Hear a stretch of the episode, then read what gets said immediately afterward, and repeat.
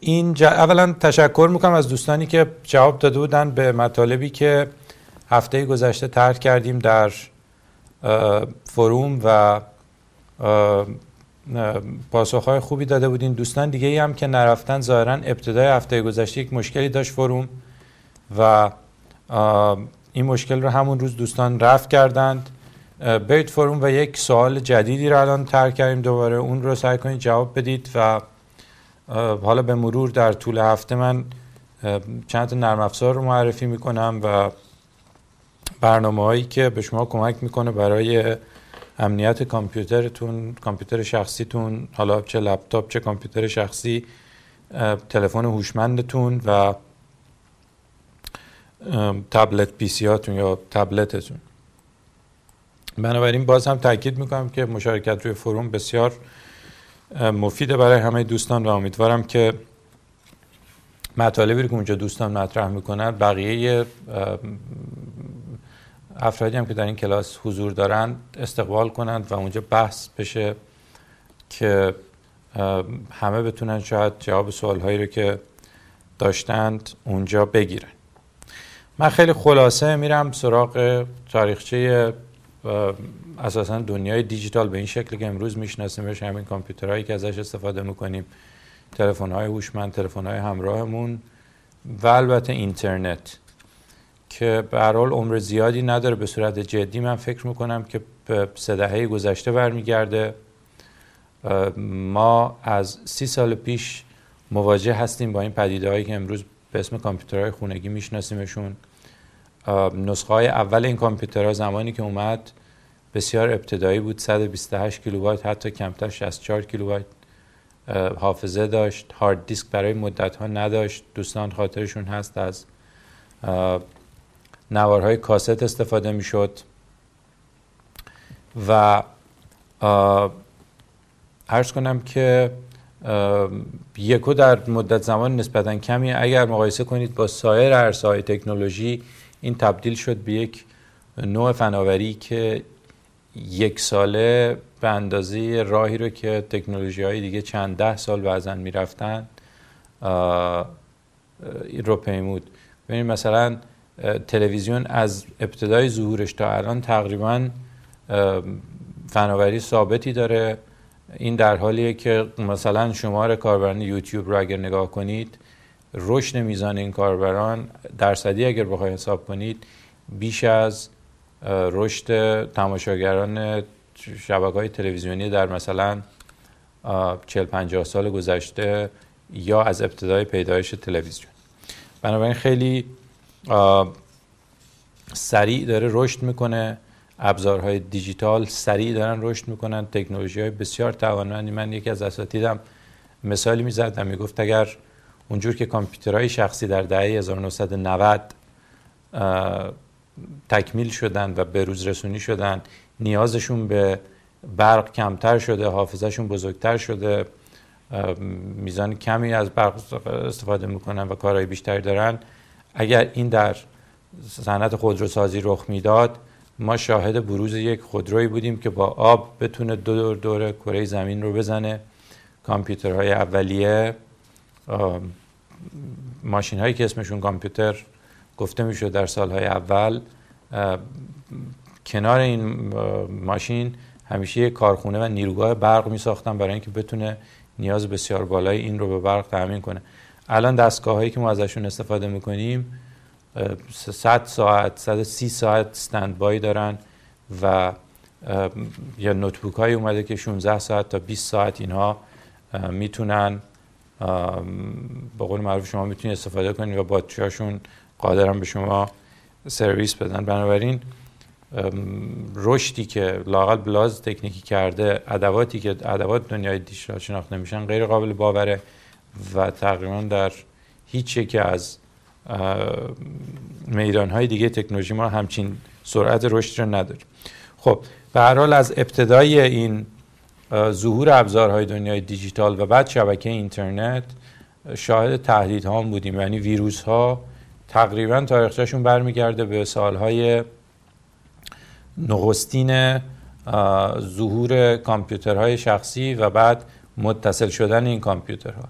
متصل شدن این کامپیوترها یک فرصت تاریخی رو هم در اختیار کاربران قرار میده برای اینکه دنیای اینترنت ازش و ورلد واید وب میاد و وب جهانی ازش میاد بیرون و در این حال یک فرصت بسیار زیادی رو هم تهدید بسیار عظیمی رو متوجه این کاربران می‌کنه. از این جهت که کامپیوترهایی که به هم مرتبطن شما کافی است یکی از اینا رو آلوده کنید و بعد این به سرعت در داخل شبکه منتشر میشه. من در جزوه انواع مختلف تهدیدهای اینترنتی رو برای شما توضیح دادم. اما خیلی خلاصه اینجا برای شما بگم. تهدید اینترنتی اساسا دو جور تهدیده. یکی تهدیدی که متوجه کاربران شبکه اینترنت میشه یعنی یوزری که نشسته و من و شمایی که میریم مثلا برنامه اسکایپمون رو باز می‌کنیم یا جیمیلمون رو باز می‌کنیم. نوع دوم تهدید تهدیدی است که متوجه سرورها میشه متوجه وبسایت ها میشه. مثلا تهدیدی است که علیه شرکت گوگل انجام می‌گیره. کسی قصد این رو داره که سرورهای جیمیل شرکت گوگل رو یا سرویس های یک بانک رو یا سرویس های یک خبرگزاری رو مثل فارس نیوز از کار بیاندازه.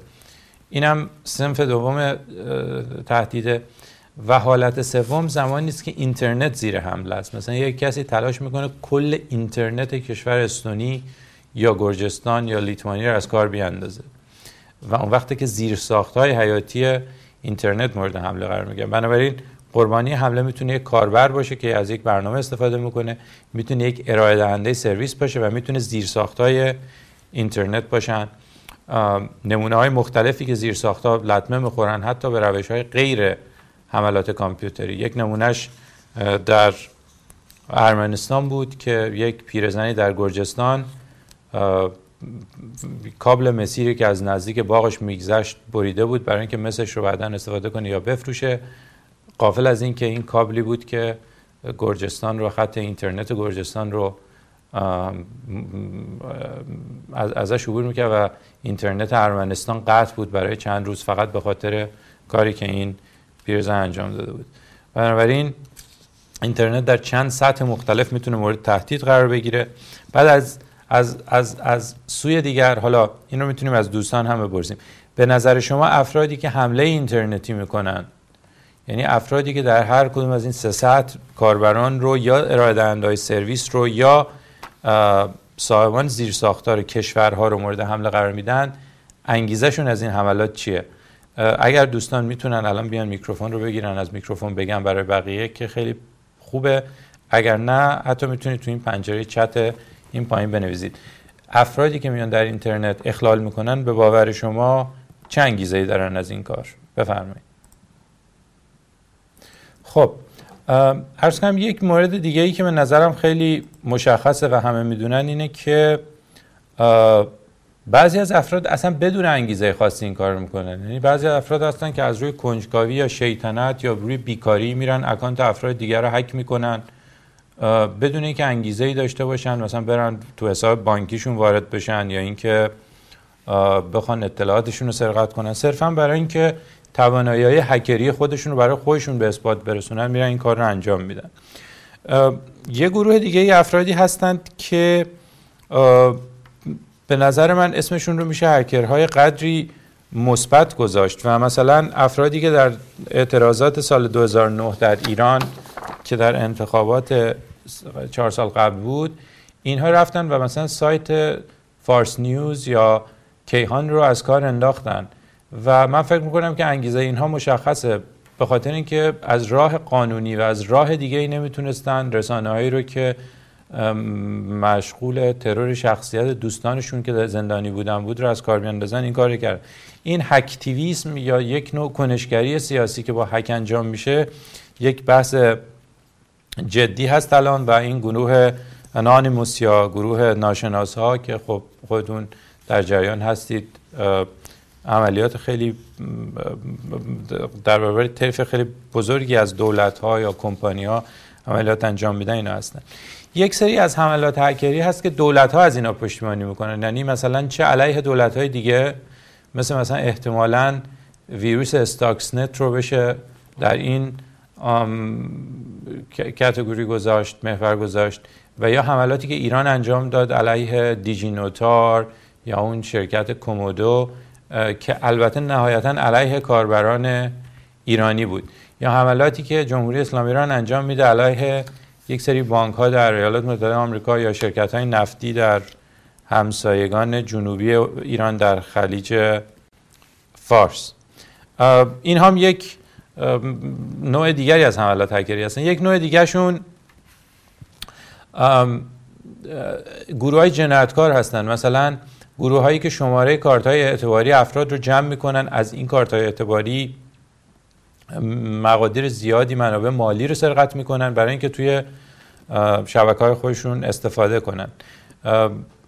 یک مسئله خیلی جدی که در غرب وجود داره و در جایی که دنیای دیجیتال بخشی از زندگی روزمره افراد بخش خیلی قابل توجه هست و پخش بین شهروندان بحث سرقت هویت کسی می‌تونه اینجا توضیح بده که identity theft یا سرقت هویت وقتی ما میگیم منظور چیه؟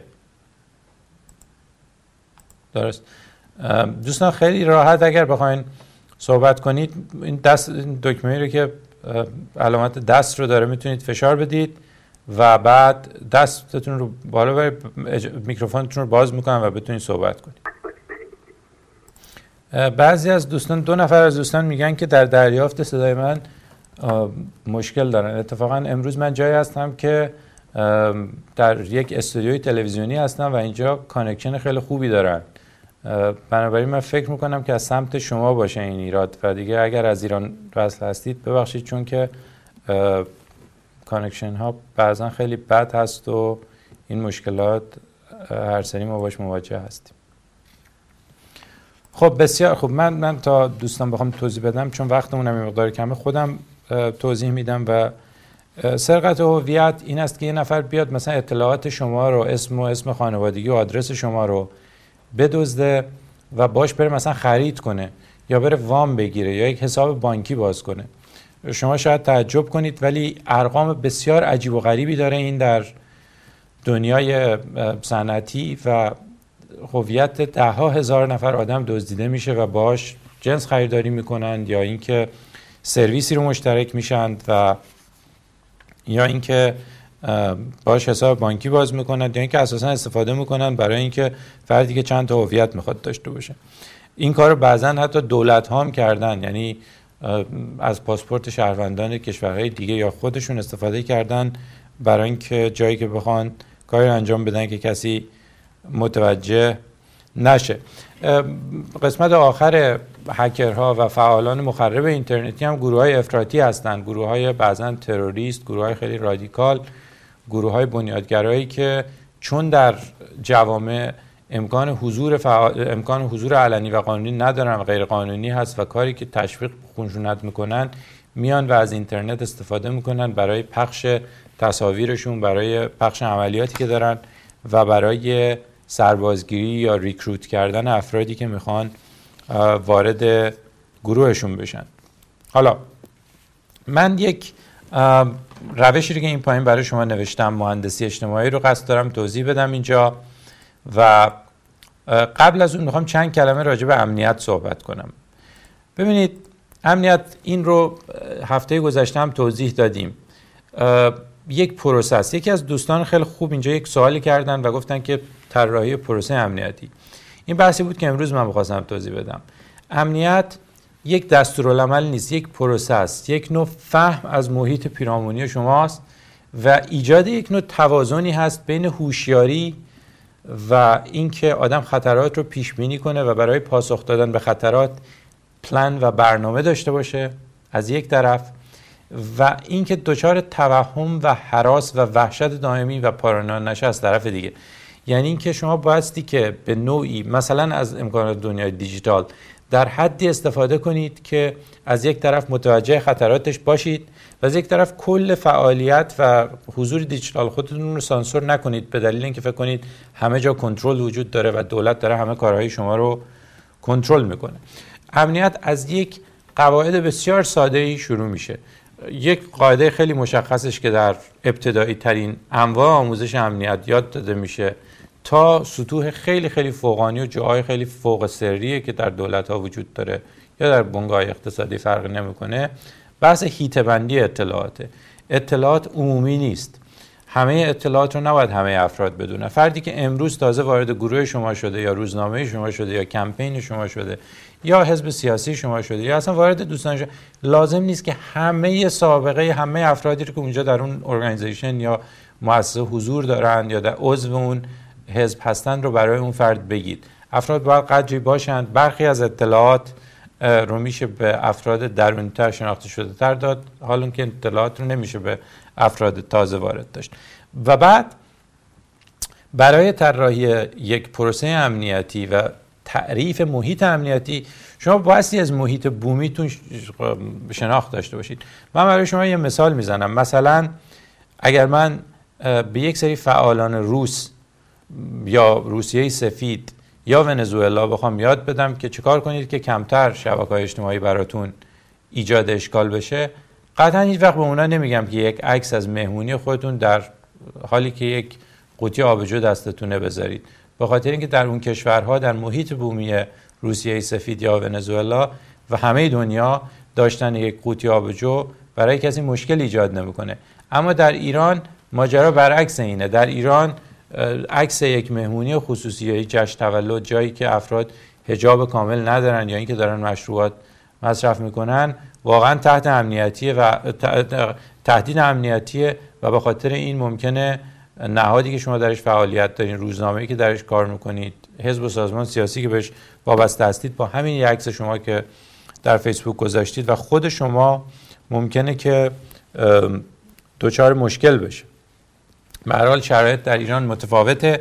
در جزوه قدری برای شما توضیح دادم و چند تا مثال زدم از اینکه مثلا چه تدبیرهایی رو باید در ایران رعایت کرد چیزی رو که جای دیگه دنیا نیازی به رعایت شاید کمتر باشه.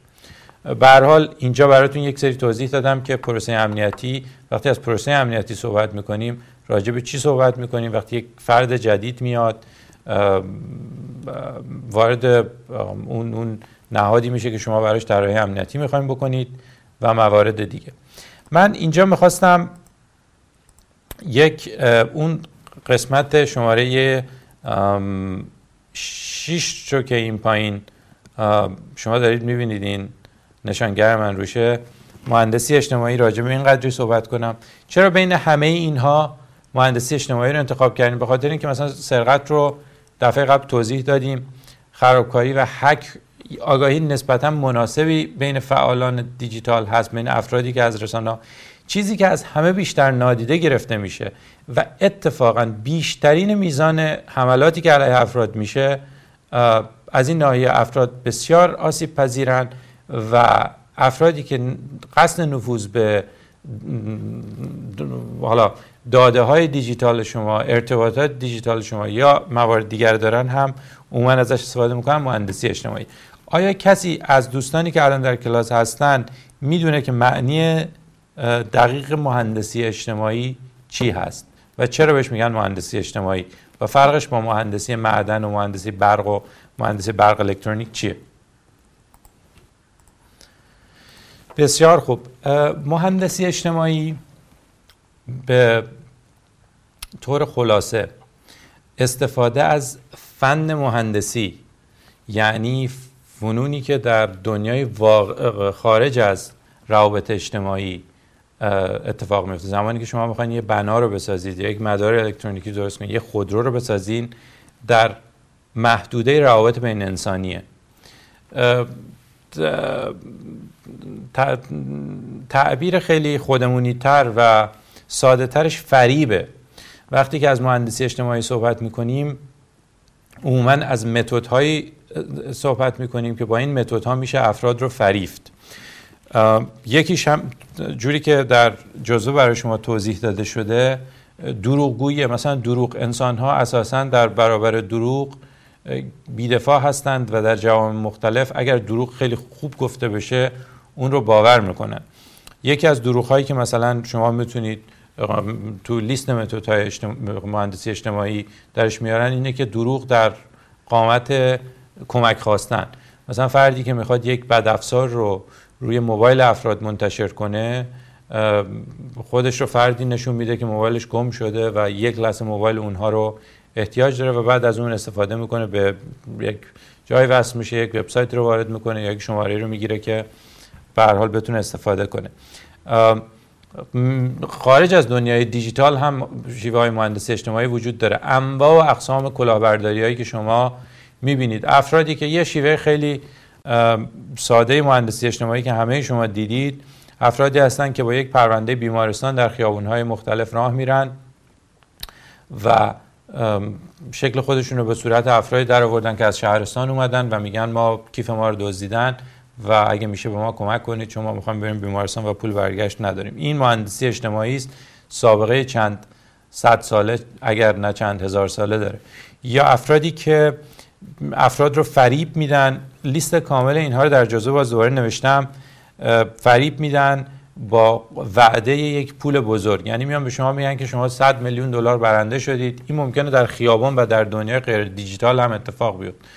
و 100 دلار به من بدید تا من مثلا قبض ورود به اون اکانت 100 میلیون دلاری به شما بدم.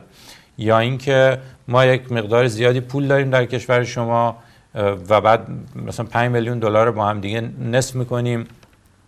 اگر که شما منتها قبلش یه پولی بدید. یا اینکه ما در همین کلاس امنیت دیجیتال یک دانشجوی داشتیم که برای من یه ایمیل فرستاد فردی بهشون گفته بود شما green card آمریکا برنده شدید و باید 800 دلار با وسترن یونیون یا پیپال بفرستید یه جایی و برای شما green card تون رو میفرستیم. و خیلی نامه هم که نوشته بودن نامه بود که مثلا از به نظر می اومد از سمت وزارت خارجه آمریکا بیاد و خیلی رعایت کرده بودن. انواع و اقسام روش های مختلف. شما خودتون دیدید انواع و اقسام آگهی هایی که میاد و به شما میگه که ساعتی 600 دلار 800 دلار دستمزد بگیرید از تو خونه کار کنید. چیزهایی که خیلی خوبه بیش از اون چیزی که قابل باور باشه یا به قول معروف too good to be true. و روش های دیگه ای که دوباره تو جزوه برای شما توضیح دادم که می‌تونه حتی تهدید باشه می‌تونه چه می‌دونم فریب باشه. یه روش خیلی مرسوم مهندسی اجتماعی که توی شبکه های اجتماعی خیلی ازش استفاده میشه اینه که فردی که می‌خواد اکانت شما رو هک کنه یا می‌خواد به حال اطلاعات جمع آوری کنه راجع به شما پروفایل یک دختر خانم بسیار جذاب و زیبا رو انتخاب می‌کنه و آمارایی که افرادی که روی این کار تحقیق کردن نشون میده که افراد 20 برابر بیشتر اعتماد می‌کنند و تقاضای دوستی اون رو قبول می‌کنن تا اینکه اگر یه تصویر یک آقای باشه. یک مورد دیگه مهندسی اجتماعی که سوال ما بود جلسه قبل به نام فیشینگ و بعضی از دوستان جواب داده بودن ایمیل هایی است که برای شما میفرستن و این ایمیل ظاهرا مثل جیمیل به نظر می‌رسه یا یاهو به نظر می‌رسه و از شما می‌خوان که مثلا ایمیل شما سرقت شده و پسوردتون رو شما بایستی که وارد کنید و بعد شما به اون صفحه میرید که پسورد و یوزرنیمتون رو وارد کنید قافل از اینکه اون صفحه اساسا جیمیل یا یاهو نیست. آدرسش فقط مثلا به جای google.com جی با دو تا صفر هستش. آدرس رو جوری به نظر میارن و طراحی سفر جوری انجام میدن که شما اطمینان کنید و پسوردتون رو وارد کنید. وارد کردن پسورد همانا و از دست دادن اکانت همانا. من در جزوه برای شما انواع و اقسام شیوه های مهندسی اجتماعی رو مثال زدم. یک مثال خیلی خوبم برای شما زدم که یک فردی است که تلفن می‌کنه و می‌خواد با شما دوست بشه و بعد به شما میگه من همکلاسی شما هستم و بعد از اون پرسین شما یادتون نمیاد اون جواب سوال شما رو با این میده که چطور من نمی‌شناسی؟ چطور من یاد رفته؟ حالا بیا یکم گپ بزنیم. و اینها پاسخهای غیر قابل قبولی هستن. بلکه بایستی پرسش های مشخص کرد. اگر نفر به شما زنگ می‌زنه و میگه من از اداره آموزش دانشگاه آزاد زنگ زدم. اگر مسئله حساسی هست شما می‌تونید ببخشید خیلی راحت بهش بگید که نه شما شماره تلفن تماست رو اسمت رو بگو و من دوباره به شما زنگ می‌زنم. اینها شیوه است که فکر کنم کما بیش خود شما هم می‌دونید و افراد باش آشنایی دارن. حالا اگر دوستانی که الان اینجا در کلاس حاضرند فکر می‌کنم دیگه برای همه پیش اومده باشه دیگه. لاقل سه چهار نفر از دوستان بیان. اگر تجربه ای دارید که با این همین شیوه های مهندسی اجتماعی به حال مورد قربانی اینها بودید در حدی یا پولتون رو از دست رفته یا اکانتتون هک شده یا موارد مشابهین بیاین بگید که شاید برای برخی دوستان این تجربه رو نداشته باشن. خیلی جالب و آموزنده باشه. بفرمایید. بله این فرستادن ایمیل و ظاهر شدن در لباس مقام مسئول یا شرکتی که به شما سرویس میده یا یک اداره دولتی. به حال فکر می‌کنم یکی از متدهای مرسومی است که استفاده می‌کنن اینها و عموما هم جواب میده. یعنی بسیاری از افراد بدون اینکه حالا توجه کنند که خب یک اداره دولتی همین مطلبی که شما فرمودید یعنی هیچ وقت با یاهو یا جیمیل برای شما ایمیل نمیفرسته و معمولا رو ایمیلی که میفرسته شماره تلفن داره. فردی که با شما تماس می‌گیره و عرض کنم مشخصاتش و رده سازمانیش و اینکه اون اونجا چیکار می‌کنه و اساسا چرا برای شما تماس گرفتن اینها اونجا هست خیلی مرسوم است و افراد توجه نمی‌کنن و بعضا درخواستی رو که فرستنده این ایمیل ازشون کرده رو پاسخ مثبت میدن و متاسفانه این گونه است. دوستان اگر تجربه من سوالتون رو هم جواب میدم تو دوستان اگر تجربه دیگه ای دارید بیاین بفرمایید اینجا که هیچ دوستان هیچ دیگه اینکه سوال خیلی ساده ای است. هیچ از دوستان علاقمند نیست که میکروفون رو استفاده کنه و بیاد توضیح بده مطلبی رو که براش اتفاق افتاده. بله. بسیار خوب. حالا موارد متعددی هست بازم میگم تو اون بخش دو بخش از بخش اول جزوه من کاملا توضیح دادم براتون با مثال و حتی در اون بخش آخر به صورت با سوال و جواب که مثلا انواع تهدیدهای مهندسی اجتماعی رو نام ببرید. تو اون قسمت اون قسمتش که برای خودم خیلی جالب بود اونجاست که به لحاظ روانی اینا رو تقسیم بندی می‌کنه و میگه که چند جور حمله هستن یکیش حملاتی هستن که ego attacks یعنی میاد از شما تعریف می‌کنه و در حقیقت از این نقطه ضعفی که افراد دارن و کسی ازشون تعریف کنه و تعارف کنه و بهشون compliment بده بهش اعتماد می‌کنه از این استفاده می‌کنه. یکی دیگهش حملاتی هستن که با استفاده از جلب سمپاتی و همدردی شماست. در همین دونه دونه اتفاقایی که میفته سیل میاد زلزله میاد تورنیدو گردباد میاد یا هر اتفاق طوفان میاد جای دیگه. صفحات بسیار زیادی به صورت جعلی درست میشن که معلوم نیست اساسا از کجا و با چه منظوری درست شدن. منتها شماره حساب هایی رو اعلام می‌کنن که مثلا به قربانیان فلان زلزله یا این گردباد یا طوفان یا یک بچه سرطانی کمک کنید و بعدا مشخص میشه که اساسا همه اینها جلی بودن و فقط می‌خواستن پول مردم رو بگیرن. و بنابراین اینترنت جای بسیار ناامنیه به نظر من برای کمک به پروژه های اینجوری بش... فقط در صورتی که شما واقعا می‌شناسید اون مؤسسه ای رو که دارید بهش کمک می‌کنید و می‌دونید قطعا این میره به دست اون افرادی که اونجا ادعا شده می‌رسه. در همین من به صورت روزانه تقریبا از این ور مواردی رو می‌گیرم که افراد با انگیزه اینطوری در اینترنت مشغول کلاهبرداری هستن.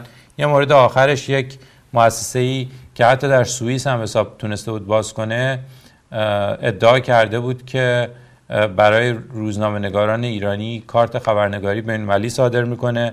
و اونها رو می‌بره به دوره خیلی معتبر روزنامه نگاری در لندن و جای دیگه و در مقابل خواسته بود که مثلا دو هزار دلار ورودیه بدن و ما چک کردیم و دیدیم تمام ادعای مؤسسه دروغ بود و اون حسابشون رو در سوئیس به راحتی می‌شد پیگیری کرد که بسته بشه.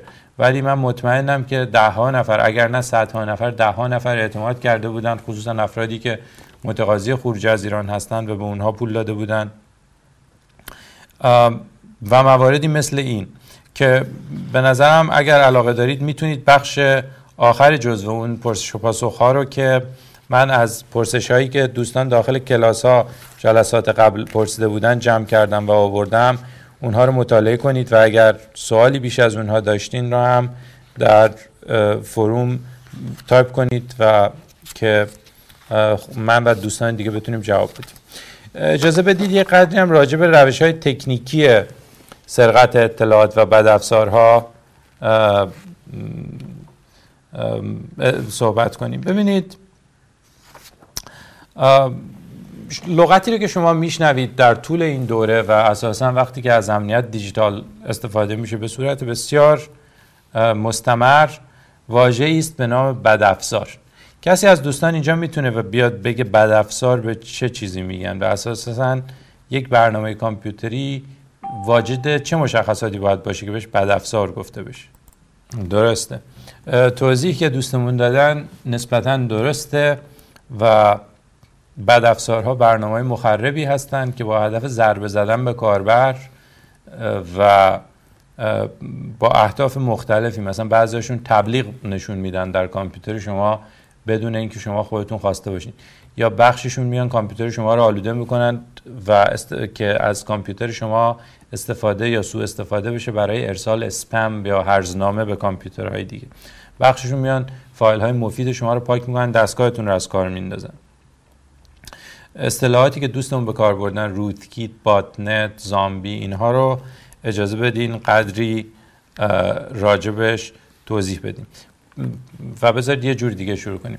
آیا در بین این اصطلاحاتی که دوستان توضیح دادن مثل ویروس کرم کامپیوتری اسب ترا یا تروجن هورس زامبی و باتنت آیا در بین اینها دوستانی که اینجا هستن کسی هست که بشناسه اینا رو؟ مثلا آیا کسی می‌تونه بگه که مشخصی یک ویروس چیه و فرق ویروس با یک کرم یا ورم کامپیوتری چیه؟ درسته. خیلی مختصر من اگه بخوام فرق ویروس رو با کرم ها بگم اینه که ویروس وارد یک کامپیوتر میشه در همون حالا با وسیله مختلف. می‌تونه با یک ایمیل وارد بشه می‌تونه با یک فلش دیسک وارد بشه می‌تونه با اتصال یک هارد دیسک به کامپیوتر شما وارد بشه می‌تونه با اتصال مثلا حافظه دوربینتون وارد کامپیوتر شما بشه و بعد هی خودش خودش رو تکثیر می‌کنه. اما کرم فرق داره. کرم در یه شبکه مثلا حرکت می‌کنه و بین کامپیوترهای و برای اینکه یک ویروس خودش کامپیوتر شما آلوده بشه و ویروس خودش خودش رو تکثیر کنه شما باید کاری انجام بدید. مثلا بایستی که اون فایل حاوی ویروس رو باز کنید در ایمیلتون. مثلا بایستی که اون هارد دیسکی رو که boot sector ش ویروسی شده هارد دیسکی که ویروسی هست رو متصل کنید به کامپیوترتون. بایستی اون flash drive رو داخل کامپیوترتون بذارید و بعد تکثیر میشه در مورد کرم های کامپیوتری شما هیچ کاری لازم نیست بکنید. شما کامپیوترتون که روشن می‌کنید از طریق شبکه‌ای که کامپیوترتون درش قرار داره و از طریق اتصالی که کامپیوتر شما با اینترنت داره خودشون به صورت اتوماتیک وارد کامپیوتر شما میشن از کامپیوتر شما به سرور میرن. وارد تمام کامپیوترهایی میشن که متصل به اون شبکه هستند و بنابراین در مورد ورم ها کاربر کار خاصی انجام نمیده. کرم های کامپیوتری از حفره و ضعف های امنیتی سیستم عامل استفاده می‌کنن. rootkit رو هم دوستمون توضیح دادن با جایگزین کردن یک سری فایل های سیستمی فایل هایی که سیستم شما لازم داره و وقتی کامپیوتر رو خریدید داخل کامپیوترتون بوده. بخشی از سیستم عامل شماست معمولا. قدر مقابله باش سخته چون یک فایل خارجی نیست که بشه رفت و پیدا کرد و بعضا پاک کردن اون فایل آلوده rootkit از داخل سیستم عامل سیستم شما رو دچار مشکل می‌کنه.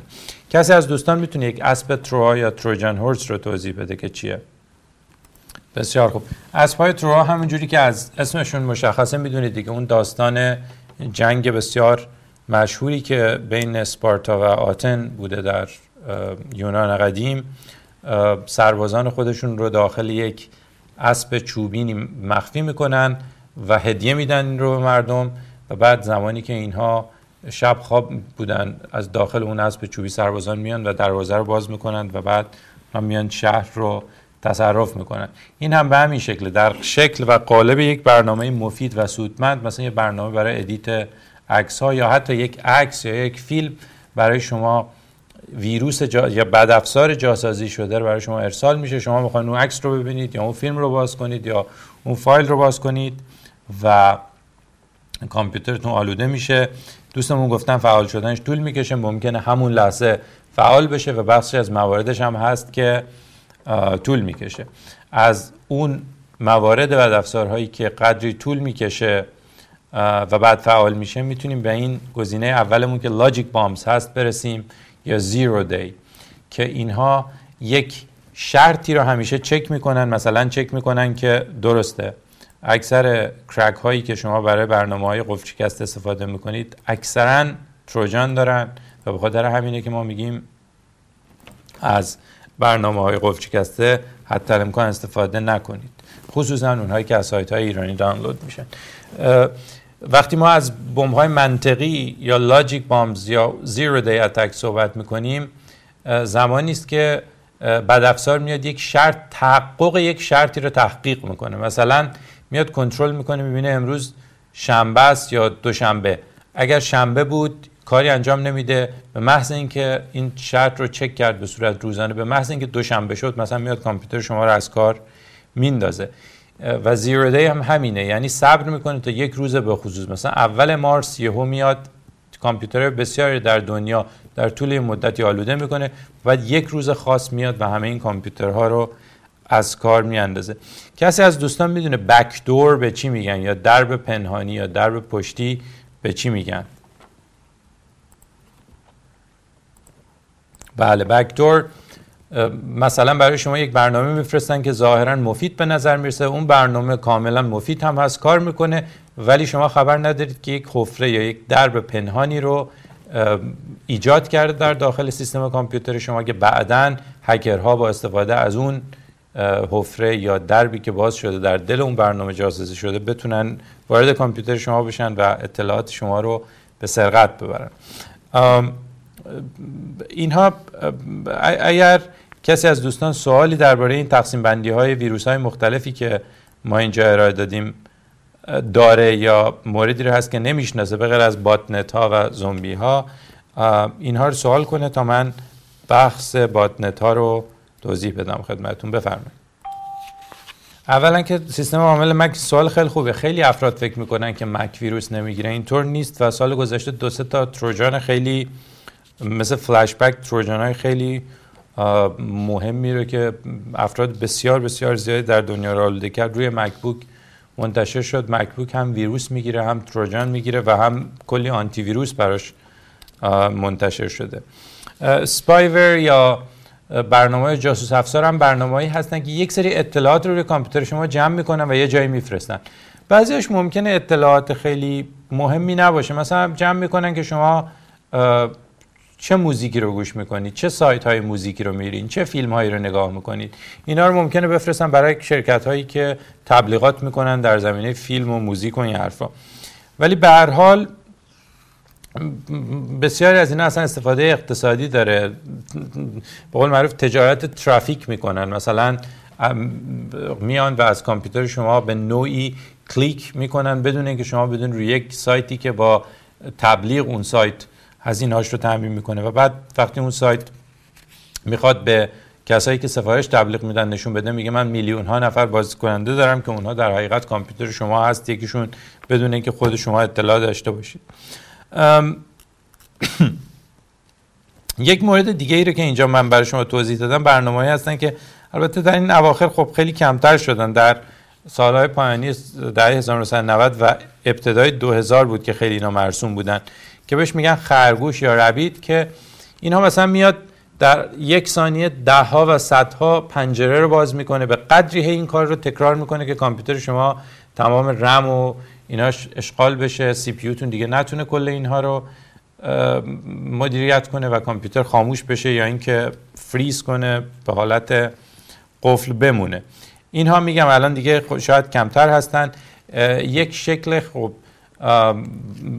مدرنتر اینها اومده که بهش حملات دیداس میگن. اون چیزی که خدمتتون گفتم مثلا حمله به فارس نیوز یا کیهان یا بعدا سایت بالاترین اینطوری بود که ده ها هزار کامپیوتر با یک شیوه مکانیزه رفتن رو سرور اینها و دائما گفتن ما می‌خوام صفحات شما رو ببینیم و طبعا اون وبسایت ها نمی‌دونستن به این همه درخواست جواب بدن و وبسایت داون شد و متوقف شد. DOS و DDoS بله. و distributed denial of service می‌تونم اینو برای شما توضیح بدم. دوستان پرسیدن DOS و DDoS چیه؟ DOS denial of service می‌تونه با یک کامپیوتر با ارجاع از یک کامپیوتر یا یک نود روی شبکه باشه. دیداس می‌تونه از به صورت توضیح شده کامپیوترهای بسیار بسیار زیادی دستگاه های بسیار زیادی که می‌تونن در چند قاره مختلف باشن. که این رو امروز برای شما به صورت مفصلتر توضیح میدم. ببینید یکی از روش هایی که در جنگ های سایبری استفاده میشه یا حتی در احزاب که موردی که براتون گفتم احزاب مخالف و منتقدی که از حمله سایبری استفاده می‌کنن حمله الکترونیک استفاده می‌کنن برای اینکه اون دولت یا حزب سیاسی یا به هر حال رقیبشون رو بهش لطمه بزنن این است که تعداد بسیار زیادی کامپیوتر رو وادار می‌کنن که برن یه سایت مشخص رو دائما ریفرش کنن و بخونن. و ازش کلی اطلاعات دریافت کنن. خب طبیعیه که زمانی که این تعداد بسیار زیاد باشه اون وقتی که اون سایت دیگه نمی‌تونه پاسخ اینها باشه و از کار میفته یکی از راههایی که این کار داره اینه که چیزی به نام باتنت درست می‌کنن. باتنت به این شکل عمل می‌کنه که یک کامپیوتر مرکزی به اسم باتمستر این میاد و ده ها و صدها و بلکه میلیون ها باتنت های بسیار بزرگی بودن در دنیا که یکشون چهل میلیون سی و هشت میلیون عضو داشته. اینها رو میاد آلوده می‌کنه بدون اینکه صاحبان کامپیوترها کمترین اطلاعی داشته باشن. یک بخشی یک امکان دسترسی باتمستر یا اون کامپیوتر مرکزی داره به کامپیوتر این معمولا کار خاصی انجام نمیده و این کامپیوترها رو که بهشون زومبی گفته میشه اینها رو حفظ می‌کنه برای یک روز خاص.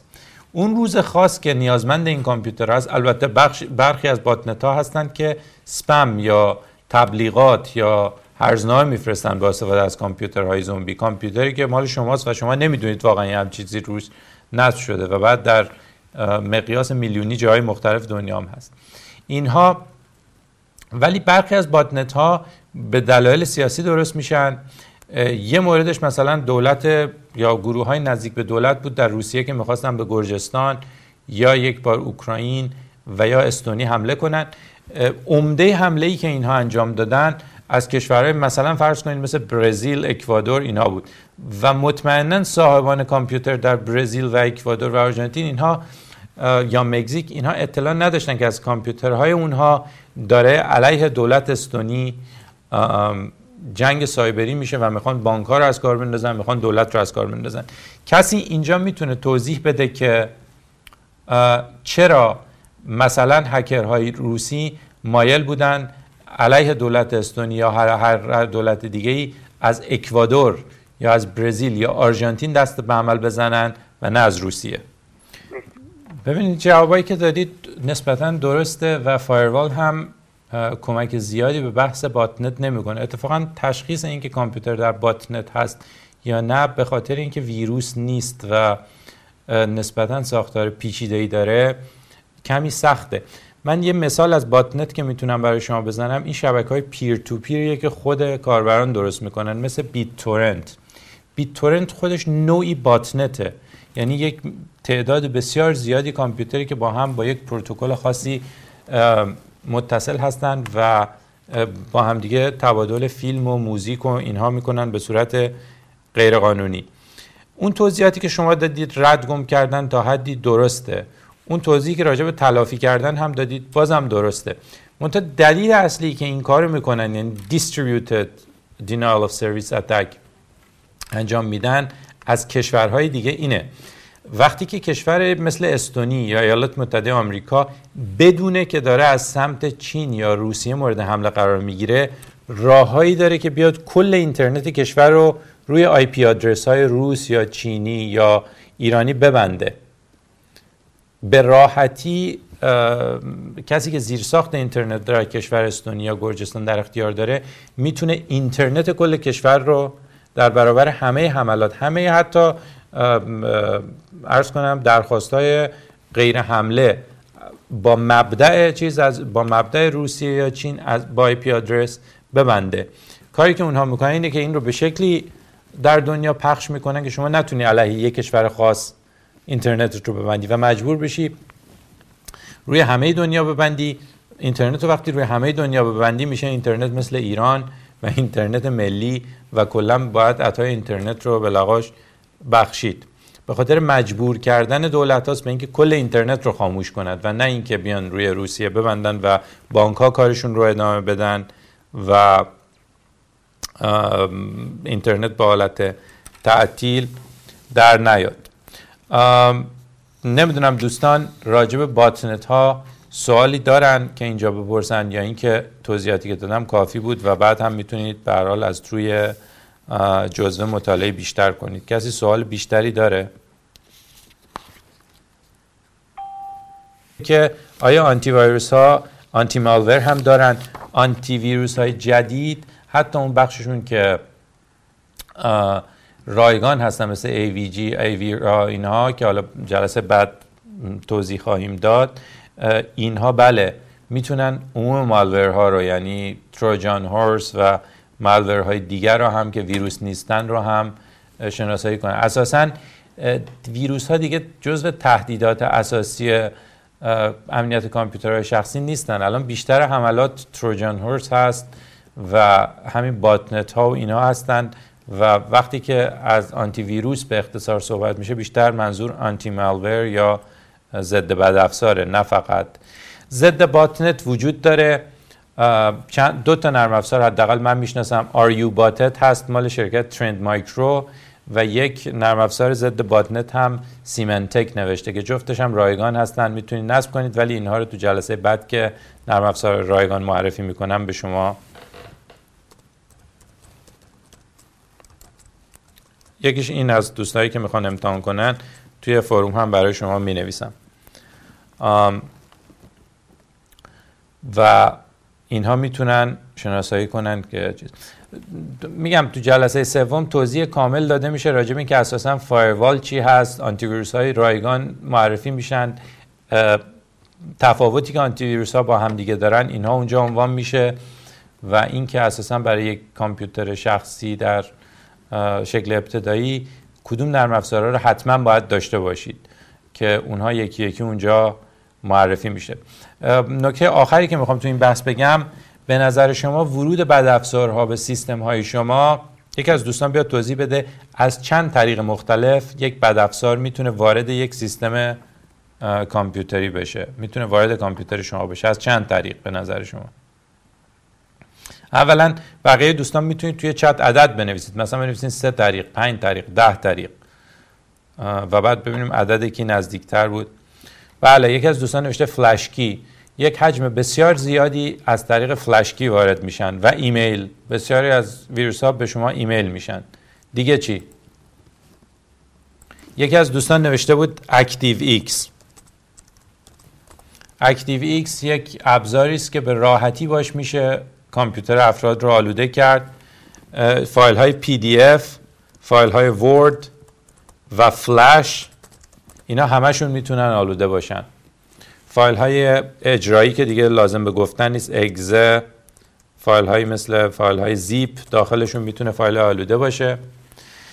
وقتی که یکی از دوستان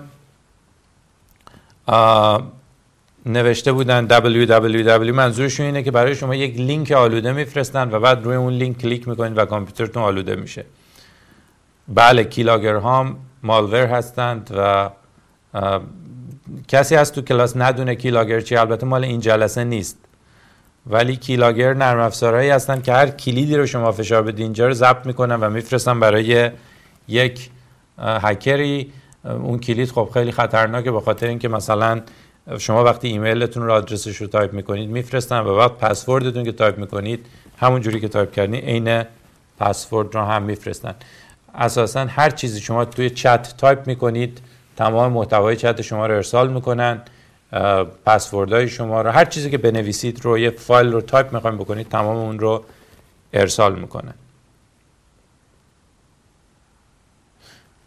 حالا دوستان راجبه keylogger ها می‌تونیم توی forum با هم دیگه بحث کنیم. من می‌تونم برای شما یک keylogger اونجا بذارم و به این شکل که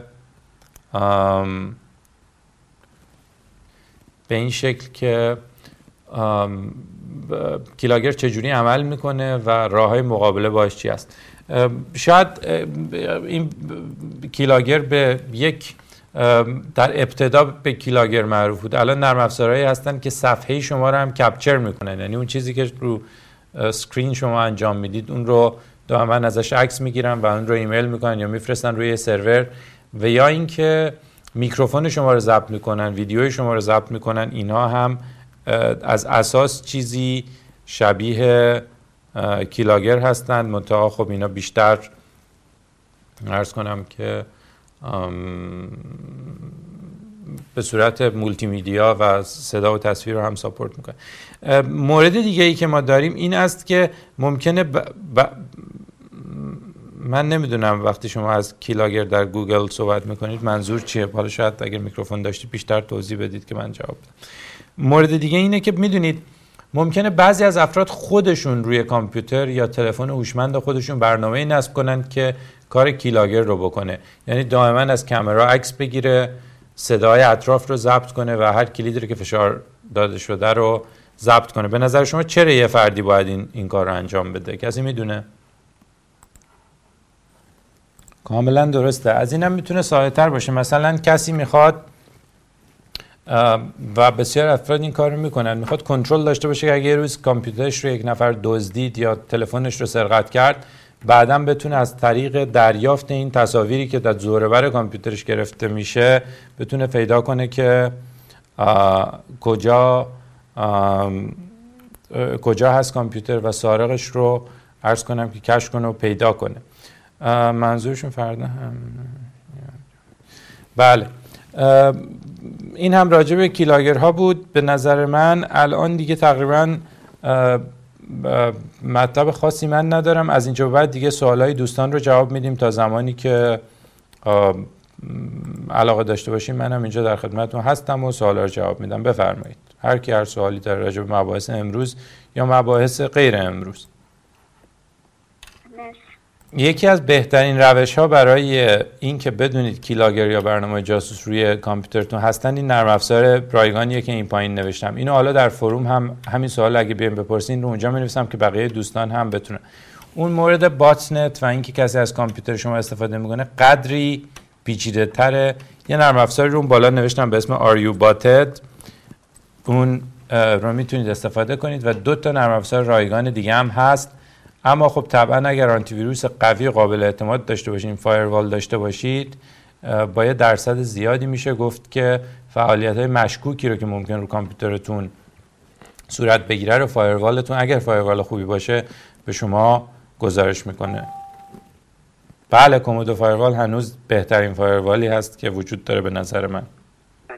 خواهش می‌کنم. من اینا رو می‌تونم جواب بدم ولی اینا دیگه مقدماتی نیست. یعنی اینا فوق العاده پیشرفته است و ممکن بسیار از دوستانی که تو کلاس باشن ندونن virtual machine چیه یا شما چجوری می‌تونید دو تا پارتیشن داشته باشید چطوری می‌تونید دو تا یا سه تا یا بیشتر OS روی یک ماشین داشته باشید. ولی اینا همه به لحاظ حرفه‌ای کار خوبی. به نظر من virtual machine یکی از بهترین راه که لااقل تو شرکت های امنیتی و جای حرفه‌ای militarized zone درست می‌کنن و militarized machine درست می‌کنن و بعد DMZ و demilitarized zone درست می‌کنن این یکی از روش هاشه چی چطور نوشته میشه؟ ویرچوال ماشین ماشین با VMware. و عرض کنم که این رو هم می‌تونید تو فروم سوال کنید من دونه دونه رو بهتون جواب میدم. من نمی‌دونم برای چه نرم افزاری برای ساختن ویرچوال ماشین استفاده می‌کنید ولی چند تا امکان مختلف ولی برای مقدماتی اگر شما نرم افزارهای قفل شکسته دانلود نکنید اگر فایل های crack و این فایل های زیپ اینجوری دانلود نکنید اگر آنتی ویروس خوب داشته باشید این خیلی مهم مهمترین بخش سیستم عاملتون رو مرتبا به روز رسانی کنید. ایمیلتون رو دو مرحله ای کنید. پسورد بذارید. کامپیوترتون رو دائم تمیز کنید. فرم، چند ماه بار فرمت کنید. آنتی ویروستون رو دائم به روز رسانی کنید و firewall خوب داشته باشید. یه بخش زیادی از خطرها رو از بین می‌بره. مطلبی که شما دوستمون سوال کردن خیلی دیگه جورایی پیشرفته هست و ولی خوشحال میشم می‌تونیم از این پیشرفته رو هم در فروم با هم دیگه بحث کنیم و امکاناتی رو که وجود داره و واقعا شاید خیلی از کاربران علاقمند باشن استفاده کنن لاقل تستشون کنن رو ازشون استفاده کنیم. نه دیگه در اکثر موارد اگر کلا شما فرمت کنید کامپیوتر رو به قول معروف میگن factory setting به اون حالت روزی که از کارخونه کامپیوتر اومده بیرون در بیارید بدافزارها و ویروس ها تقریب تقریبا در صد درصد موارد پاک میشن از روی کامپیوترتون. این Proxifier و نرم افزارهای فیلترینگ رو تو بخش فیلترینگ توضیح میدم. نه به نظر من Proxifier 100 درصد امن نیست. ما سرورهای Proxifier و proxy server هاشو نمی‌شناسیم که هر کسی می‌تونه دو تا سرور دو تا سرور بیاد معرفی کنه به نام سرور Proxifier و Proxifier هم بهشون متصل بشه. ولی شما از کجا می‌دونید که اطلاعاتی رو که دارید با اون سرورها مبادله می‌کنید؟ یه جای آرشیو نمیشه. دوستمون که نوشتن low level format ما چند جور فرمت داریم. فرمتی که با استفاده از ابزارهای سیستمی انجام میشه. یعنی خود رو خیلی از کامپیوترهای دکمه وجود داره که مثلا کامپیوتر شما رو به روز اول برمیگردونه اون لو لول فرمت انجام میده از اون بیشترش دیگه مقداری تخصصی هست. برنامه سی کلینر هم که دوستان پرسن هفته پیشم توضیح دادیم رو هم در فروم معرفی کردیم و هم همی که در این کلاس توضیح میدیم. سی کلینر برنامه که فایل های اضافه و تمپوری و کمکی اینترنت شما رو اینا رو میاد پاک می‌کنه و کامپیوتر شما رو تمیز می‌کنه در بسیاری از موارد سرعت دستگاه شما رو خیلی بالا می‌بره. من الان که دارم با شما صحبت می‌کنم البته میگم اگر یه نفر از شما یه وقت پرسید که اینم یه جوری مهندسی اجتماعی دیگه. اگر از شما پرسیدن که سیستم عاملتون چیه؟ رمز کامپیوترتون چیه؟ آنتی ویروستون چیه؟ یه مقداری تردید کنید که بخوام به کامپیوتر شما بکنم ولی عیب نداره مشکل نداره که بدونید. من مثلا از کامپیوتر مک استفاده می‌کنم یک بعضی از مواقع از لینوکس استفاده می‌کنم و خیلی خیلی کم هم از PC استفاده می‌کنم به خاطر اینکه PC از همشون حفظ امنیتش سخت تره مکینتاش ادعا می‌کنه که نیازی به CCleaner نداره و خود سیستم عامل مک این کارها رو انجام میده. منتها برای مک هم برنامه های رایگان open source ی هست که مثل CCleaner عمل کنه. این رو در forum بپرسید من برای شما توضیح میدم. منتها مکینتاش خود سیستم عامل مک ادعا می‌کنه که CCleaner نمی‌خواد و خودش فایل های اضافه رو دائما پاک می‌کنه. بله و ظاهرا برای مک هم ورژنش هست همینطوری که دوستمون گفتن. برای مک هم ورژنش ساخته شده و هست.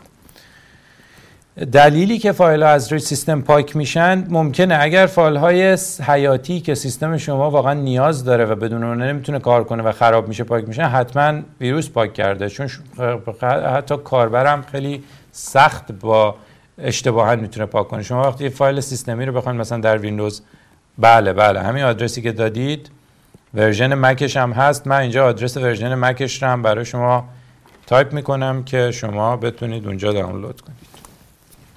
و این جدید از قبلا نبود. نسبتا جدید این عرض کنم قسمت مک. حالا به هر حال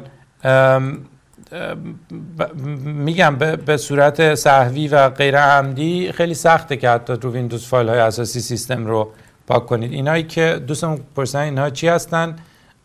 آها فایل های چند رسانه ای نمی‌دونم. خیلی باید به صورت موردی اسکرین شات بگیرید و توضیح بدید که چه سایت چه فایلی بوده کجا بوده و چه جوری پاک شده. ولی فکر نمی‌کنه. مثلا ویروسی باشه که فایل های audio شما رو پاک کنه. لااقل من کمتر می‌شناسم این رو. این اینها برنامه CCleaner هستند که کمک می‌کنند به اینکه شما کامپیوترتون رو فایل های کمکی رو فایل های زائد و اضافه رو پاک کنید.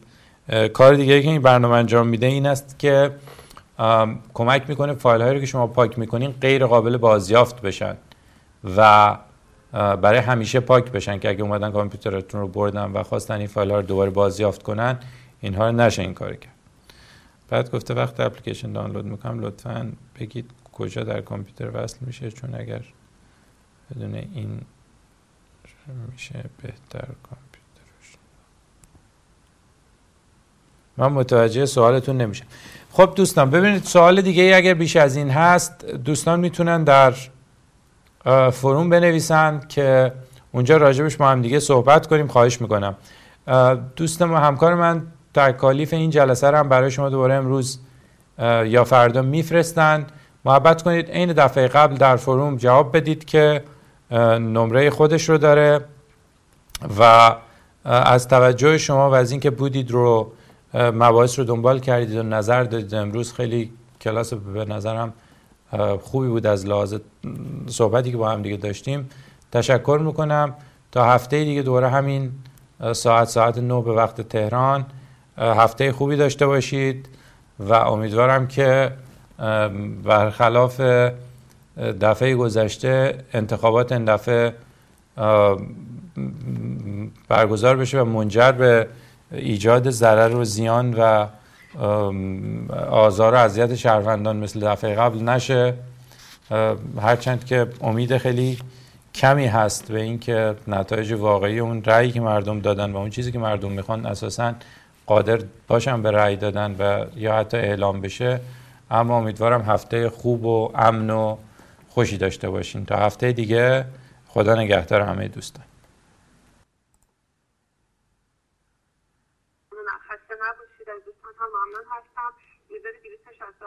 که تکلیف برای من افضال نشده. تکلیف همون سوالی هستش که در فروم گذاشته شده بود. آقای رشنا خودشون گذاشتن و در ایمیل هم من براتون فرستادم. در همون ایمیلی که نوشتم مطالب جلسه اول دوم در اونجا اون سوال گذاشته شده بود که نوشته بودم در فروم جوابش رو بدید. اون در واقع مثل تکلیف جلسهتون و هر جلسه ای همچین سوالات رو آقای راشدن میفرستن و ما برای شما ارسال می‌کنیم. این لینکی هم که من بالا فرستادم لینک وبینار آقای شریعت مداری هستش کردم در حال برگزاری و می‌تونید الان واردش بشید در صورت امیدوارم که روز شب خوبی داشته باشید. ممنون از همگی شما. خدا نگهدار